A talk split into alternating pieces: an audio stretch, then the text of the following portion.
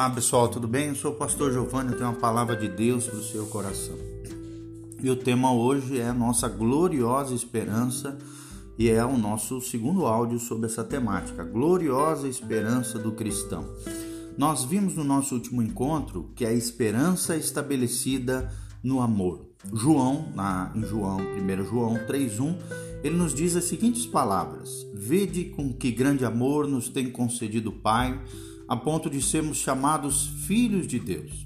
E nós podemos também compartilhar do assombro do apóstolo João quando contemplamos o espantoso amor de Deus por nós pecadores. É ou não é, irmãos? Quando você olha para você, quando eu olho para mim, né, para nós, cada um de nós, como nós somos falhos, né, como nós temos erros, como nós somos pecadores. E tal honra parece inacreditável, né, de nos tornarmos filhos de Deus na família eterna do Senhor. Só Deus para fazer isso através de Jesus de Nazaré. Em João 1,12, a Bíblia Sagrada diz: Mas a todos quanto receberam, deu-lhes o poder de serem feitos filhos de Deus, a saber, aos que creem no seu nome. O que, que significa? Se você crê no nome de Jesus, se você abrir o seu coração para Jesus, Deus te dá poder e dá poder suficiente, transformador, restaurador, libertador e te insere na família eterna de Deus como um filho de Deus, um poder que só Ele pode conceder a nós. Então, ser os próprios filhos de Deus é a expressão irresistível do seu grande amor por nós. A expressão que grande amor, aqui de 1 João 3,1, refere-se a algo estranho, ou seja, o amor que Deus nos demonstrou é estranho a qualquer coisa que possamos conceber, estranho a qualquer coisa que possamos imaginar, e estranho com relação a qualquer coisa conhecida pela raça humana.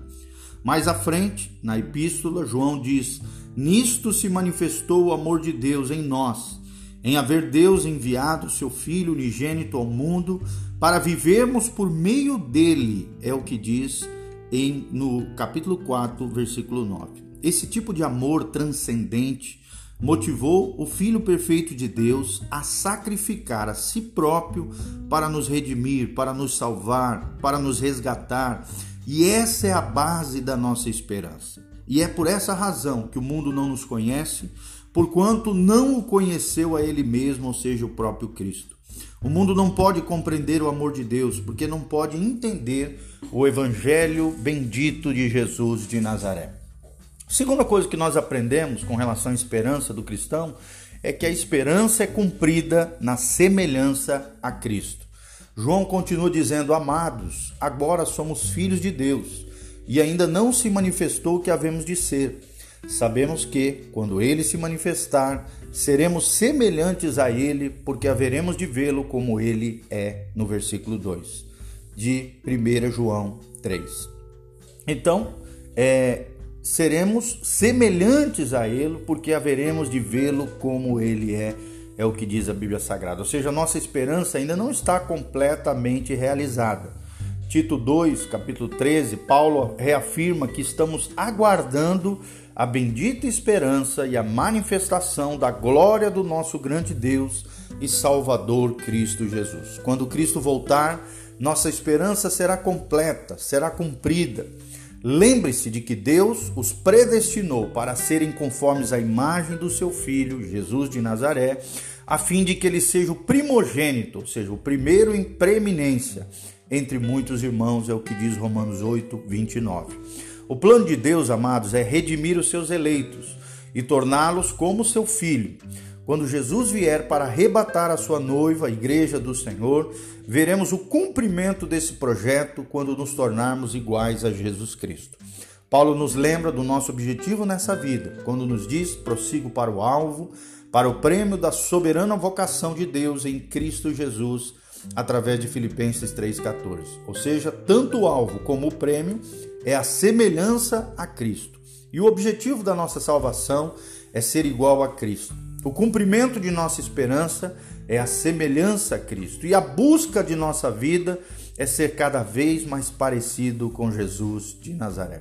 E aí, uma pergunta para você refletir e pensar nesse devocional de hoje: quanto o quanto você tem sido parecido com Jesus de Nazaré. Então lembre-se que a nossa esperança é cumprida na semelhança a Cristo. Quanto mais semelhantes a Cristo, mais a esperança se cumpre através da nossa vida. E uma outra característica da esperança é que a esperança é garantida pela pureza. Vou repetir, a esperança é garantida pela pureza. Como é que está o teu coração? Como é que está o teu olhar?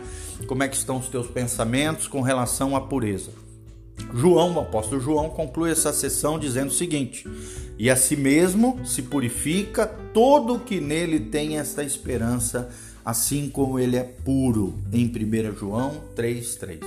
Ou seja, viver com a expectativa de encontrar Jesus Cristo face a face causará um efeito santificador, purificador na nossa vida.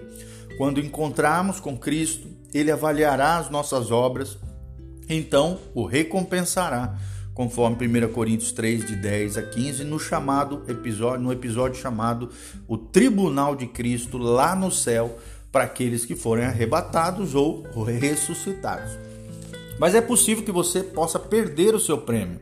Por isso a Bíblia diz em 2 João 8: Acautelai-vos para não perderdes aquilo que temos realizado com esforço, mas receberdes completo galardão no Senhor. Ou seja, eu sei que nosso Senhor pode retornar a qualquer momento.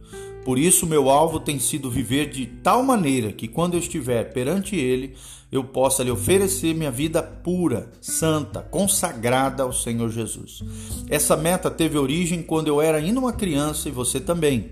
E podemos ler um lindo poema que que antigo, né, que pode abençoar o nosso coração. Olha o que diz esse poema. Ele diz assim: Quando eu estiver no banco do julgamento de Cristo, e ele mostrar seu plano para mim, o plano de minha vida como ela deveria ter sido, e vejo como o bloqueei aqui e questionei ali, e não cedi em minha vontade, haverá tristeza nos olhos de meu Salvador.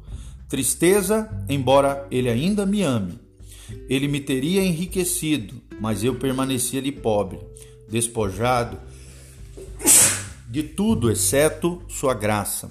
Enquanto a memória corre como algo perseguido por um caminho que não posso refazer, então meu desolado coração vai quase se quebrar, com lágrimas que não poderei derramar. Cobrirei minha face com minhas mãos vazias e inclinarei minha cabeça não coroada.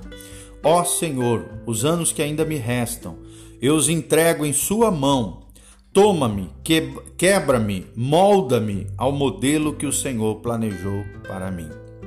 Glória a Deus, que linda essas palavras dessa antiga poesia que um certo homem de Deus descreveu em uma das suas obras. É, as emoções, então, que sentimos agora, você também, são semelhantes ao que esse poeta deve ter sentido quando escreveu essas palavras. Claro que não temos razão para nos envergonhar na vinda de Cristo se estamos em Cristo, se colocamos a nossa fé nele. Nós queremos enfatizar aqui que a honra é merece, é, a honra é para ele, que devemos viver para agradar ele, viver uma vida pura. Se o seu foco está em Jesus Cristo, você viverá uma vida pura, santa, consagrada e será capaz de dizer como o apóstolo João: Vem, Senhor Jesus, lá em Apocalipse 22, 20. Desejar, né, ansiar a volta de Jesus. A igreja de Tessalônica era uma grande igreja. Quando Paulo escreveu aos seus membros, nunca os admoestou, apenas o instruiu e elogiou. Um dos seus elogios foi: Damos sempre graças a Deus por todos vós, mencionando-vos em nossas orações e sem cessar, recordando-nos diante do nosso Deus e Pai da operosidade da vossa fé, da abnegação do vosso amor e da firmeza da vossa esperança e para guardardes dos céus o seu filho. Filho aqui, Jesus de Nazaré, claro. 1 Tessalonicenses 1, 2 a 3 e o versículo 10 também. Você aguarda Jesus dessa maneira? Está vivendo de tal maneira que quando ele vier, você ficará tranquilo ao vê-lo examinando a sua vida? Você precisa viver cada momento, meus amados, como se ele fosse chegar no momento seguinte, porque ele pode fazer justamente isso e Jesus pode voltar a qualquer instante. Essa então é a nossa esperança.